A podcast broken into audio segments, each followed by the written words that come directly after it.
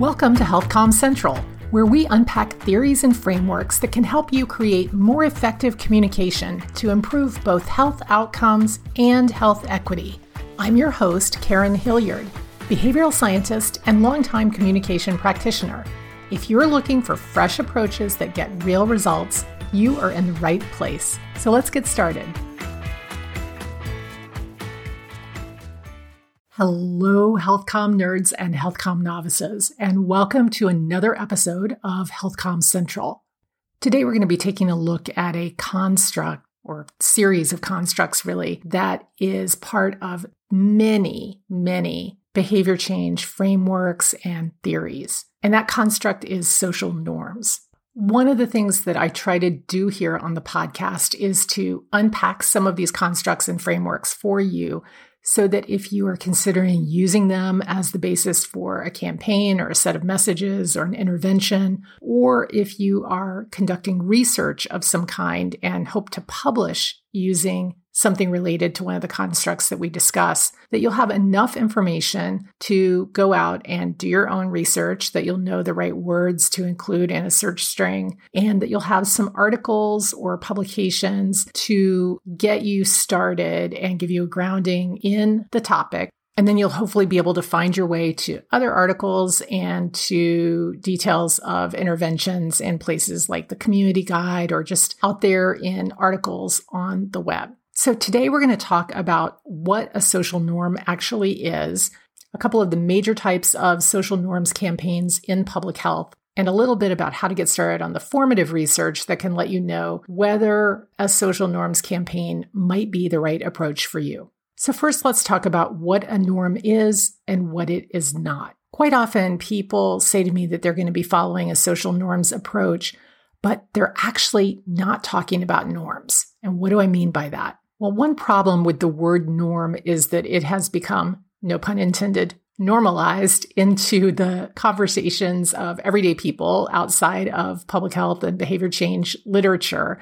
And norm is used kind of generically to refer to all kinds of things, including customs and habits and things that people tend to do, but maybe don't do all the time, but are just maybe more typical than not typical. So, in the plain language sense, a norm can refer to all of those things. But if you're actually looking for literature, if you're investigating the academic literature, if you're looking for past interventions, you need to know what a norm is officially and what it is not.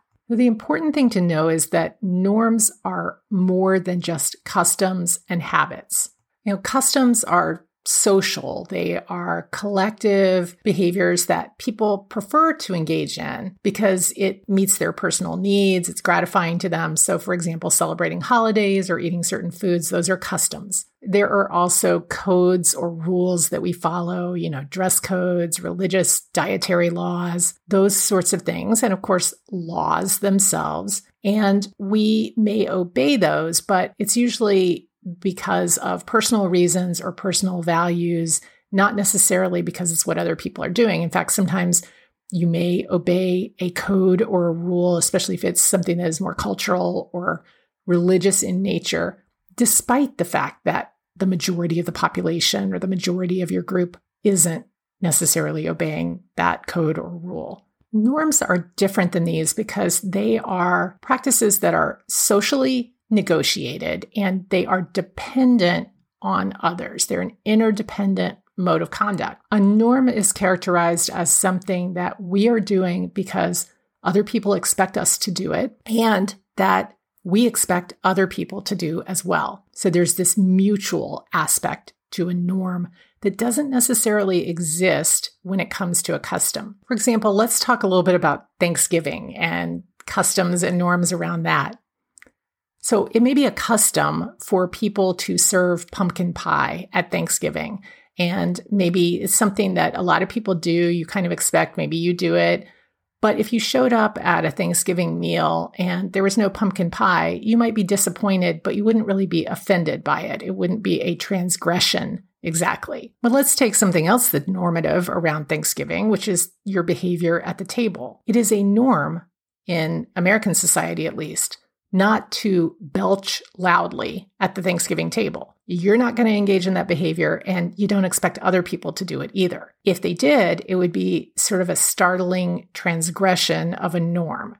I mean, if it happened accidentally, maybe a little kid or an older person or a person who was ill in some way did it, it might be shocking but understandable. However, if someone who didn't really have a good excuse for doing it did it, it would be a transgression of expected behavior. You're also not going to transgress. You're going to do your best not to let that big burp out at the table, right? So, really, the definition of a norm, back to the idea that it is interdependent, is that you care about what other people are doing and they care about what you are doing in this circumstance.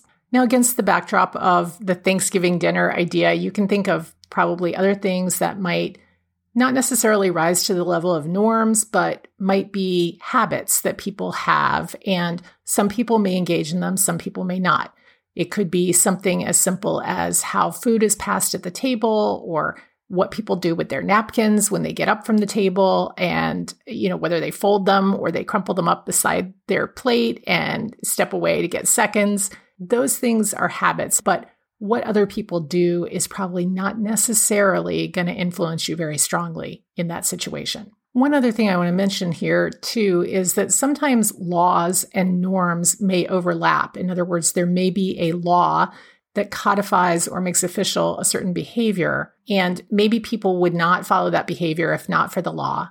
On the other hand, there may also be a cultural norm as well as law on the books, and people might do the thing that they're supposed to do or not do the thing that they're not supposed to do in the case of a law, whether or not they face any kind of penalty. And a good example of that is jaywalking laws, which are routinely flouted in many cities around the world. But in other cities, you'll see people carefully following that law, even if the streets are empty and there's no chance that they're going to be arrested, let alone be hit by a car. One very practical way to tell the difference between something that is merely social influence or social desirability versus a norm is to think about how someone would be regarded if they violate a norm. One of the exercises that I often do when I'm teaching a training course on social norms in health communication is during a break, if it's an in person class, I will send people out to gently violate a social norm and see what happens. And one of my favorites is if we're in a building where there's an elevator, is to have people ride the elevator with unsuspecting individuals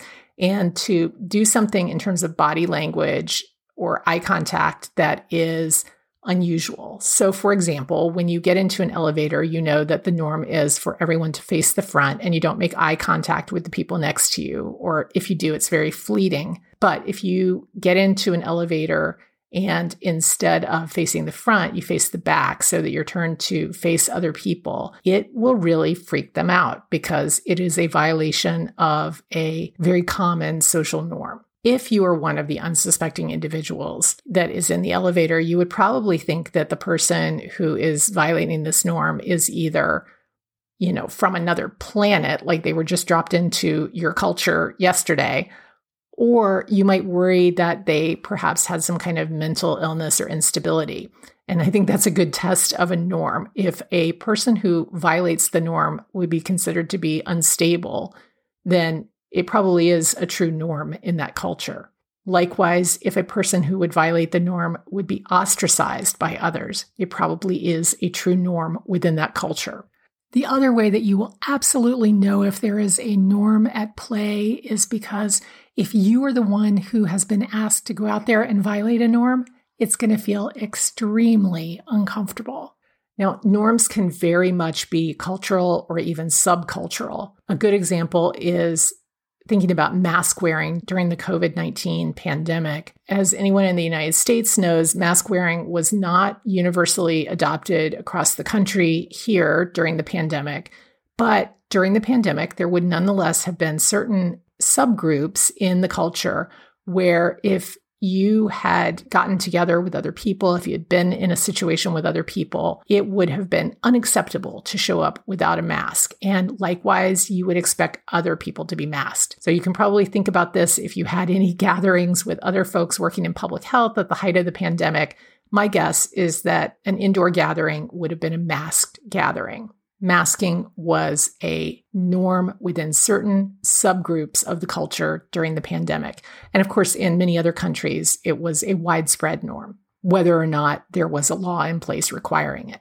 Now, making a big deal about the differences between norms and other things may seem overly pedantic, like, why do we care so much about this? But the reason is because social norms campaigns, typically, which we're going to talk about in just a minute, are really good at dealing with norms.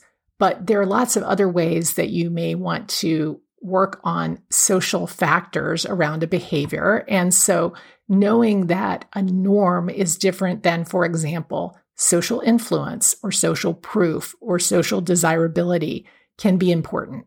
All of those things are often very strong motivators for behavior, but they don't rise to the level of norms that are shared widely within a group and are interdependent. In other words, somebody doing something because of what other people expect them to do, and likewise expecting others to follow the same practice. If you think a norm is involved, the kinds of research that you need to do to detect it and measure it are more involved and a little more difficult than if you were just looking at something that's uh, more surface level, like social influence. So I hope that by clarifying, I can make it a little easier for you. Now, normally at this point in an episode, I would probably be introducing a couple of theories or frameworks that are specific and giving you the names of the people who originated them. I'm not going to do that in this case because there are so many theories, frameworks, and models that involve social norms that there are too many to mention and give them credit for here. Another thing that you should know is that although the basic concept behind all of those frameworks and theories and the way they use social norms is fairly similar, that they actually do have subgroups of norms that have different names descriptive norms, injunctive norms, prescriptive norms, subjective norms. And actually, in some cases, there are two different names for something that is actually quite a similar concept. For example, injunctive norms and subjective norms are quite similar. We're not going to go over all of that detail now. I am going to give you a document that you can download with a list to get you started of many names of frameworks and models that you may want to take a look for further information on.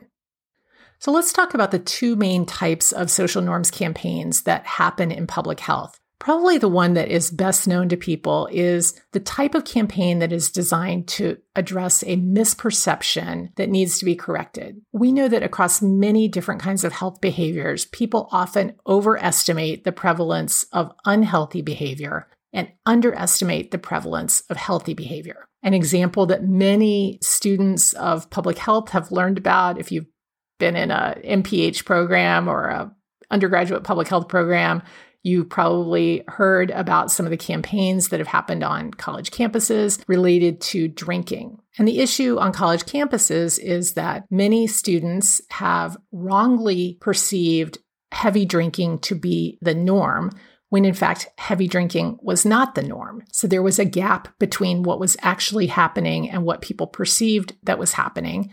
And that was influencing those students who had that misperception and they were thinking that it was kind of an expected and normal behavior for them to binge drink. In a case like that, there needs to be a correction of the perception, a norms correction campaign.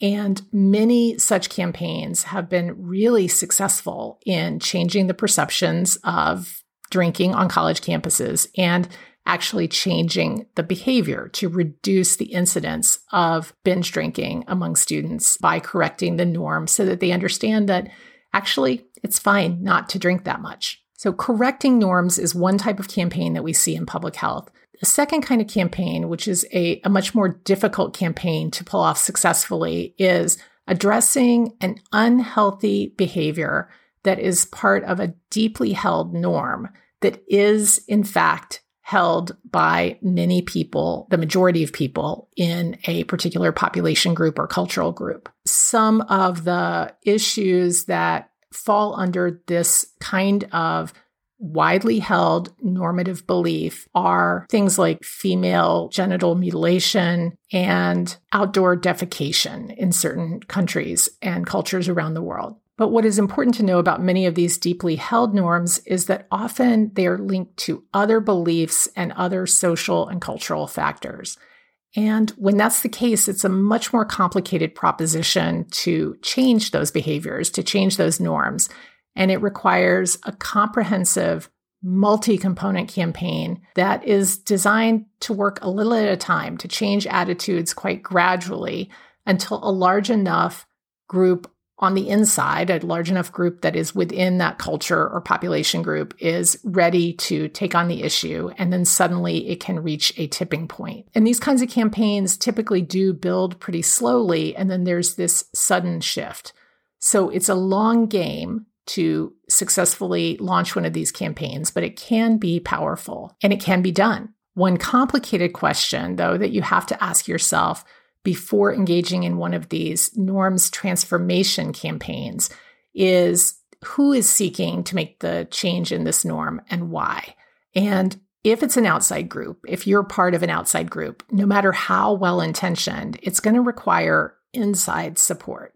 And there's also the bigger kind of self check of who and what is served by changing a norm and whether seeking to change it, again, even if it's really well intentioned, could be perceived as cultural imperialism or maybe even is cultural imperialism. So it's critically important in a situation like that.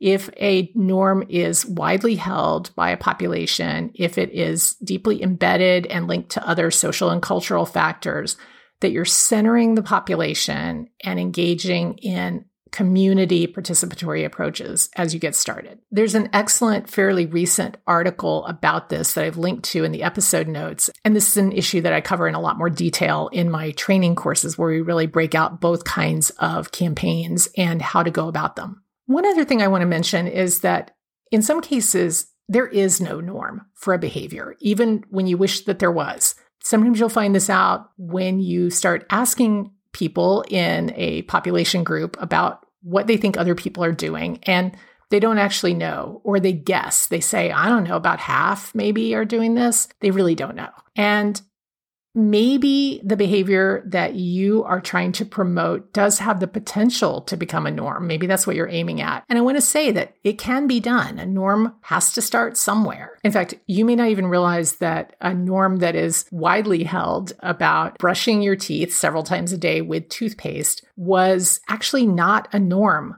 like 100 years ago. It was the result of a commercial advertising campaign that promoted the idea of toothpaste. So changing norms can be done and creating norms can be done. A good example of a long haul, multi component campaign that did eventually change norms is the normative shift that we've had in the acceptability of smoking in many places, especially think about smoking in someone else's home. There used to be an expectation a generation or two ago that you could show up in anyone's home and light up and it would be just fine. There was this expectation that this is what is done, this is what people do. Now it's very very much the opposite. And most people would never presume to for that to be okay. They would never want anyone to presume that it was okay in their house. It may be hard at this point to think about a time when people didn't mind other people smoking in their homes, but it was a gradual change that took many, many multi component efforts around the issue of tobacco use in order to change that norm. So, understanding the difference between correcting a norm, transforming a norm, or implementing a norm is really important. And the first step in doing it is to understand what it is that you're working with. While you can, of course, ask people about social norms on a survey, because social norms are complex, because there is some social desirability involved, because there are misperceptions involved,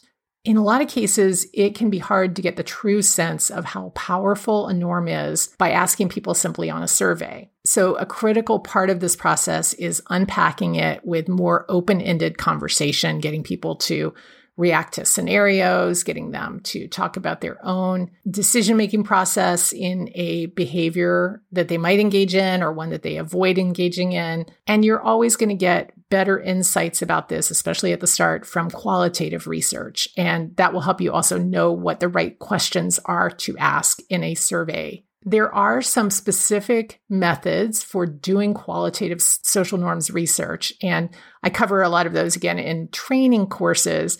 I may try to take a peek at those in a future episode, but it's it's its whole own thing and so too long to cover in this episode. However, a good start with all of this is simply doing key informant interviews uh, as a way to start gathering that information, to start understanding your audience a little bit better. And we're actually going to look at the basics of key informant interviews coming up in the next episode here on HealthComm Central. So if you haven't been using interviews to augment your communication efforts, definitely be on the lookout for that episode. The last thing I want to say here that's really important is that social norms are not just something that can be used for individual behavior change. If you are working in the policy systems and environmental change arena, if you're trying to change things that are root causes underlying the social determinants of health. You can also influence the behavior of policymakers and decision makers using a campaign built around correcting or transforming social norms among those policymakers. Now, in my training courses and my strategic communication work that I do with public health agencies, this is one of the things that I stress. Policymakers are individuals too. So their decisions to advocate or vote for or fund particular policies, those decisions are behaviors. And voting behavior, like health behavior, can be influenced by behavior change approaches at the individual level. So, to make a community level change that can improve health, you may actually need to rely on individual behavior change of the people making the policies. On the topic of social norms, I've put together a little handout with a few questions that you can ask yourself about the issue that you're dealing with to understand whether it is actually a norm that you're dealing with or a custom, a habit, a code, or something else. And that lists many of the theories and frameworks that involve social norms in some way. And by my count, there are nearly 25 of them that are on that handout. There are probably more that I've missed. But again, if you're looking for ways to go about creating a campaign or intervention, you may want to do some searches looking for some of those theories and frameworks and see if you can find past successful campaigns that are attached to any of them. To get that handout, go to healthcommcentral.com forward slash social norms checklist. Again, healthcommcentral.com forward slash social norms checklist. One thing I also want you to know is that if you have been hesitant to get any of these downloads because it asks for your email address in order to do so, please do not worry that you're going to get spammed if you give me your email address. That is not how I do things. I occasionally send an email to let you know about other learning opportunities. So if you want to hear about those, be sure to give me an address that you can actually check on a regular basis. But no matter what email address you give me, you're only going to hear occasionally from me and you can unsubscribe at any time. So don't hesitate to get those downloadable handouts and use them. That's it for our quick look at social norms and social norms campaigns in today's episode. I am so glad that you took the opportunity to listen to HealthComm Central today, and I hope that you will pass on the link to the podcast to your friends and colleagues. And if you have a moment, please subscribe to the podcast and leave a rating and review. You should be able to find that if you just scroll down in whatever podcast platform you're using your rating and review helps other people find it. So it's a really important part of getting this information out to the people who need it. And I thank you so much from the bottom of my heart for spreading the word. I'll be back with another episode very soon. In the meantime, Stay well, stay safe, and stay science based. Bye for now. If you enjoyed the show, please take a moment now to leave a rating and review. Be sure to subscribe to HealthComm Central on iTunes, Spotify, or wherever you listen to podcasts. And if you have friends and colleagues who should be part of our community, please share the link.